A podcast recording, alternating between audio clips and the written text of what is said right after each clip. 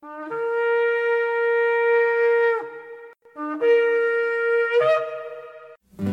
I've had enough of this world and its pleasures. I will arise and go forth to the house of my God.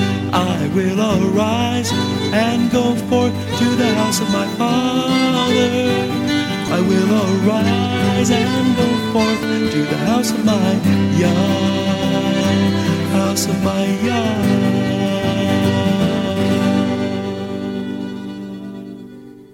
Shalom, and welcome to today's teaching on the Hebraic roots of Christianity, where we study first century Christianity and the faith that Jesus, whose Hebrew name is Yeshua, which means salvation, taught his disciples. And now, Hebraic roots teacher Eddie Chumney of Hebraic Heritage Ministries International.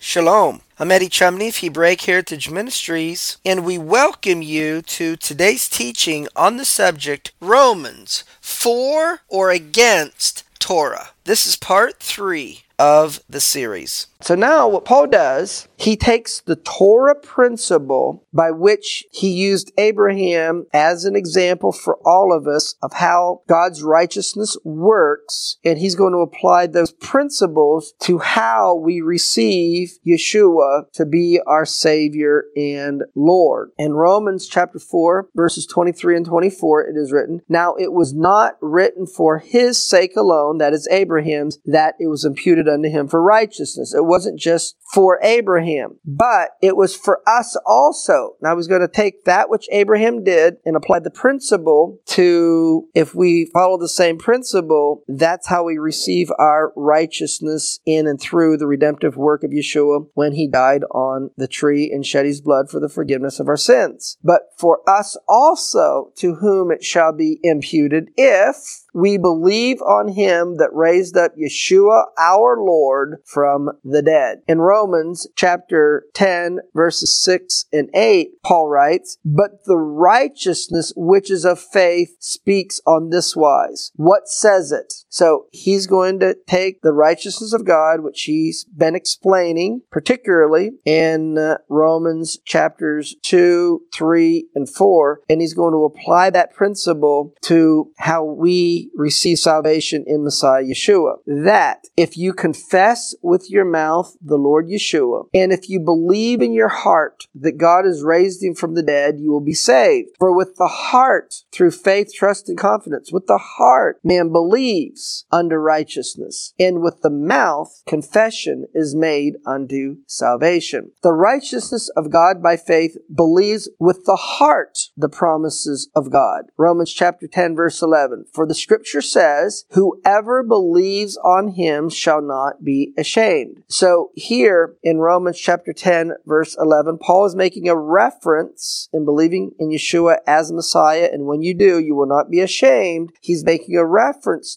to Isaiah chapter 28 verse 16, which says, Therefore, thus says the Lord God, Behold, I lay in Zion for a foundation, a stone, a tried stone, and he that believes shall not make haste. Now, Paul explains that this righteousness of God that brings salvation to us is for both Jew and non-Jew. And it works the same way for both Jew and non-Jew. Romans chapter 10 verse 12. For there's no difference difference between the Jew and the Greek, the Jew and the non-Jew. For the same Lord over all is rich unto all that call upon him. For whosoever shall call upon the name of the Lord, that is Yeshua the Messiah, shall be saved. So here in Romans chapter 10 verse 13, Paul is quoting or making a reference to Joel chapter 2 verse 32 as it is written, and it will come to pass that whosoever shall call on the name of the Lord shall be saved or shall be delivered. And so Paul is using the Torah and the prophets as the basis for what he's teaching in the book of Romans, and he's taking the principles of the Torah and the prophets and applying those principles to faith in Yeshua as the Messiah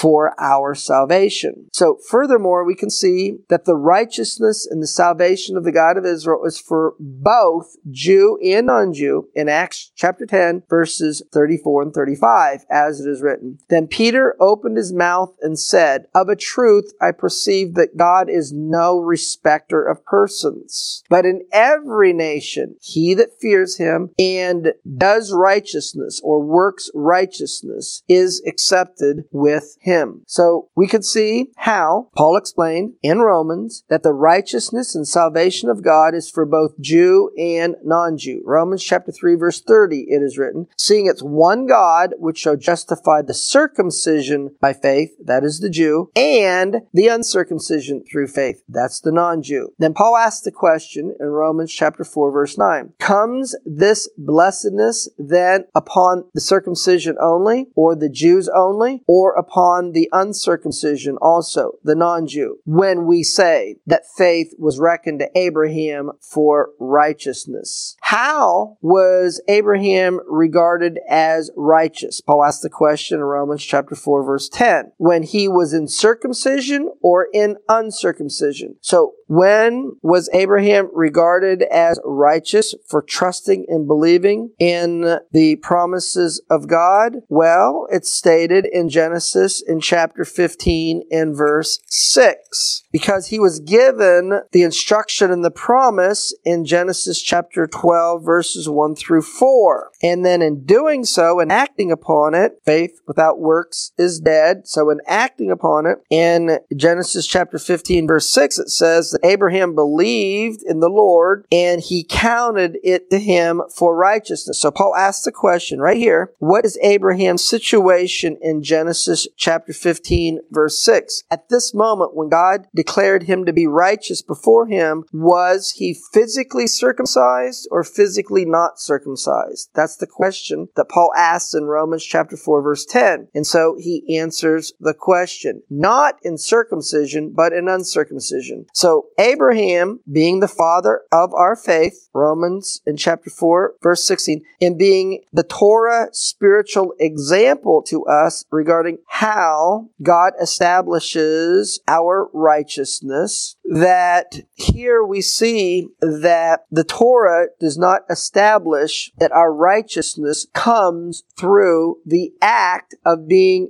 physically circumcised. Our righteousness instead comes through us having a circumcised heart, and a circumcised heart will be obedient to the instruction of the God of Israel and will believe with the heart. And so that's what Abram did when he left Ur of the Chaldees to go to a land that the God of Israel promised him. And so after Abraham was established to be righteous in the eyes of the God of Israel through his faith, trust, and confidence in him and the promises that was made to him, then afterward in Genesis chapter 17, Abraham was instructed to be physically circumcised. And so physical circumcision did not establish the righteousness. In Romans chapter 4 verse 11, it is written, and Abraham received the sign of circumcision. When did he receive the sign? In Genesis chapter 17. And it says in Genesis 17 verses 10 11, this is my covenant which ye shall keep between me and you and your seed after you. Every man child among you shall be circumcised, and you will circumcise the flesh of your foreskin, and it will be a token or a sign of the covenant. So physical circumcision is an outward sign that you have a covenant with the God of Israel, and you've already been regarded as being righteous in and through that covenant relationship, which comes by putting faith or trust and confidence confidence in the God of Israel and not putting faith, trust, and confidence in your own merit. So Paul then, in teaching the Torah and what the Torah says in Romans chapter 4, verse 11 states, and he, Abraham, received the sign of circumcision, a seal of the righteousness of the faith which he had already in Genesis chapter 15, verse 6. Yet at that moment in Genesis 15, verse 6, he was uncircumcised, that he might be the father or the example, the Torah example to all those that believe in Yeshua as the Messiah, though they be not circumcised, that righteousness might be imputed unto them also. Abraham is our example of proper faith toward the God of Israel and how he establishes righteousness in him, Romans chapter 4 verse 12, and the father of circumcision to them who are not of the circumcision only, but who also walk in the steps of that faith of our father Abraham, which he had being yet uncircumcised. And so Yeshua's ministry is to confirm the promises that was made to Abraham, Isaac, and Jacob. Romans chapter 15 verse 8 it is written, Now I say that Yeshua the Messiah was a minister of the circumcision for the truth of God to confirm the promises made to our fathers, that is to Abraham, Isaac, and Jacob. So just like Abraham, we inherit the covenant promises by trusting in the Lord and his righteousness and his salvation. Romans chapter 4 verses 13 and 14. For the promise that he should be heir of the world was not to Abraham and to his seed through the law. Here it means by our own merit, but through the righteousness of faith, which is by believing in putting trust in the God of Israel and in his promises and his integrity regarding who he is to establish our righteousness. Now, Romans chapter 4 verse 14. For if they which are of the law be heirs in establishing our own righteousness,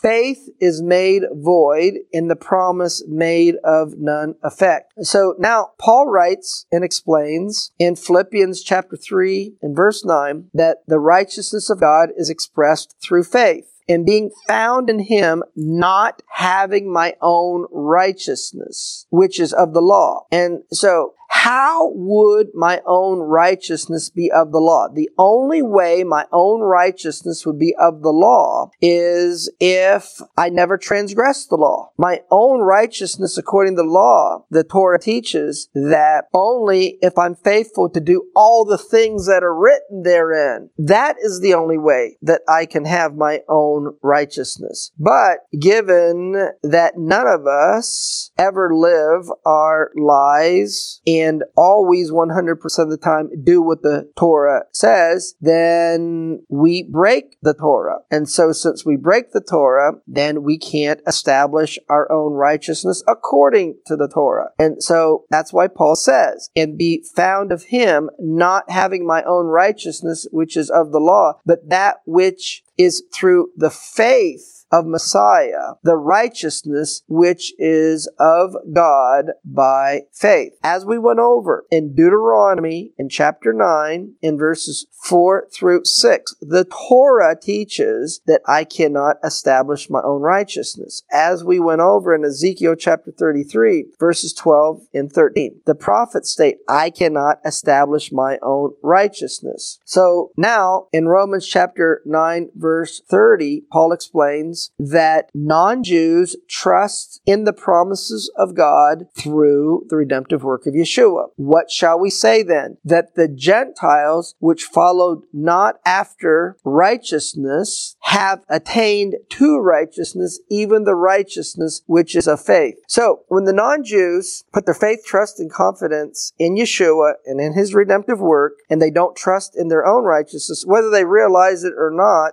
they are doing what the Torah says. And they are following after Abraham's example. Now, Paul says that the Jewish nation did not trust in God's righteousness as he explained from Abraham's example to us. In Romans chapter 9 verse 31, but Israel, which followed after the law of righteousness, have not attained to the law of righteousness. And so who he's referring to here primarily are Jews that in the first century are called Pharisees. And the Pharisees are trying to follow the Torah according to the teachings of the rabbis. And in effect, they're trying to trust in the teachings of the rabbis rather than putting their faith in Yeshua as the Messiah. And so therefore, by trying to follow the teachings of the rabbis who do not point the Jewish people to Yeshua the Messiah, Paul is trying to explain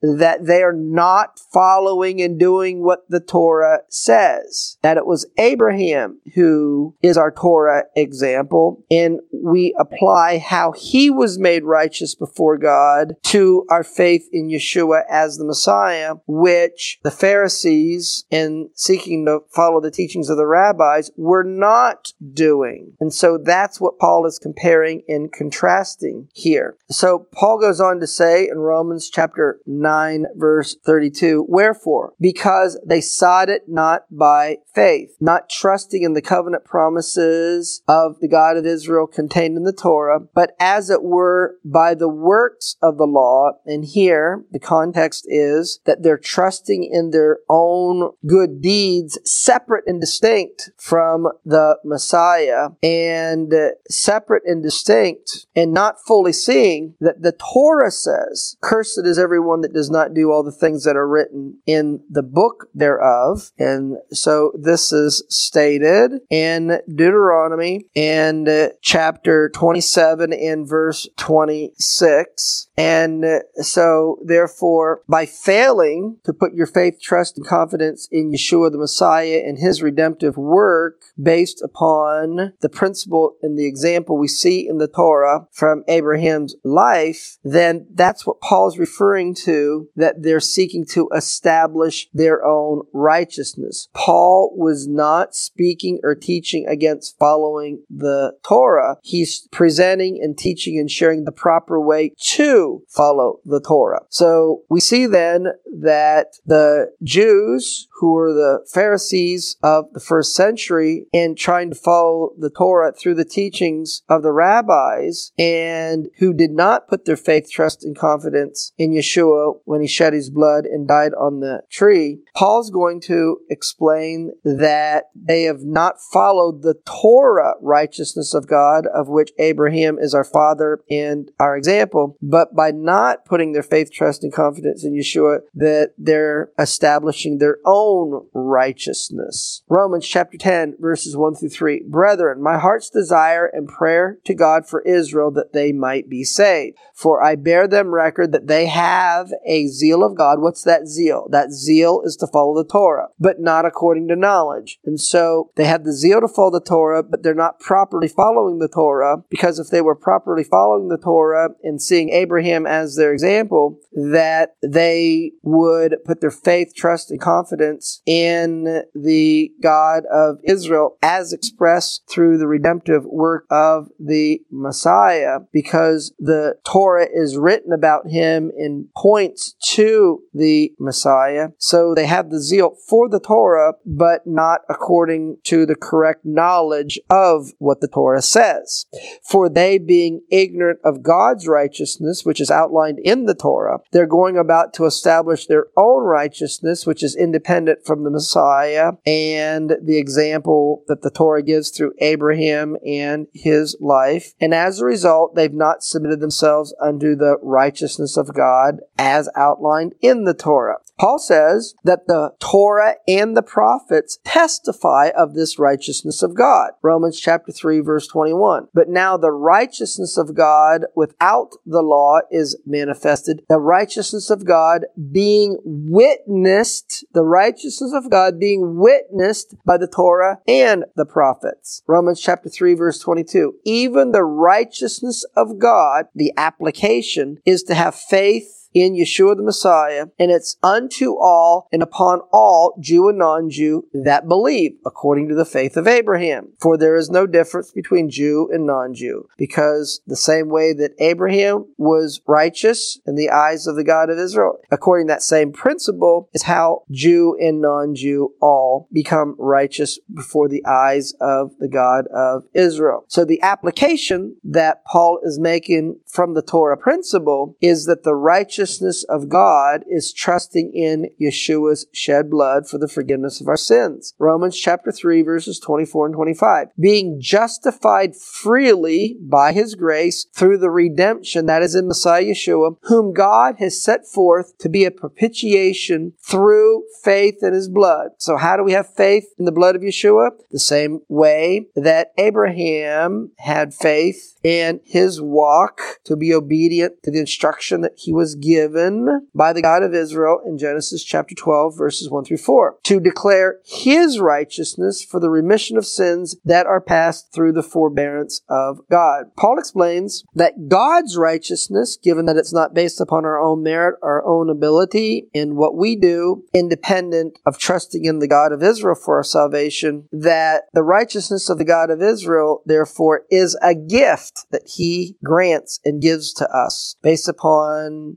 his faithfulness when we put our faith and trust and confidence in him, his word, and his covenant promises. Romans chapter 5 verse 17 it is written, For if by one man's offense death reigned by one, that is the sin of Adam in the garden, much more they which receive the abundance of grace because our righteousness isn't based upon our own merit and the gift of righteousness that comes through the redemptive work of the Messiah shall reign in life by one Yeshua Messiah. So because our righteousness is a gift and it's based upon the God of Israel's faithfulness to his promises and to fulfill his covenant promises to us. And because it comes by us putting our faith and trust and confidence in him and it's not based upon our own individual merit independent of the God of Israel, we cannot boast in our own salvation. Romans chapter 3 verse 27. Paul writes, where is boasting then? It's excluded. It cannot be done. By what law? Of works based upon our own merit and what we have done to earn it, independent of the God of Israel? No, but by the law of faith. Paul asks the question in Galatians chapter 3 verse 21, because often in Christianity in explaining salvation by grace through faith, it is put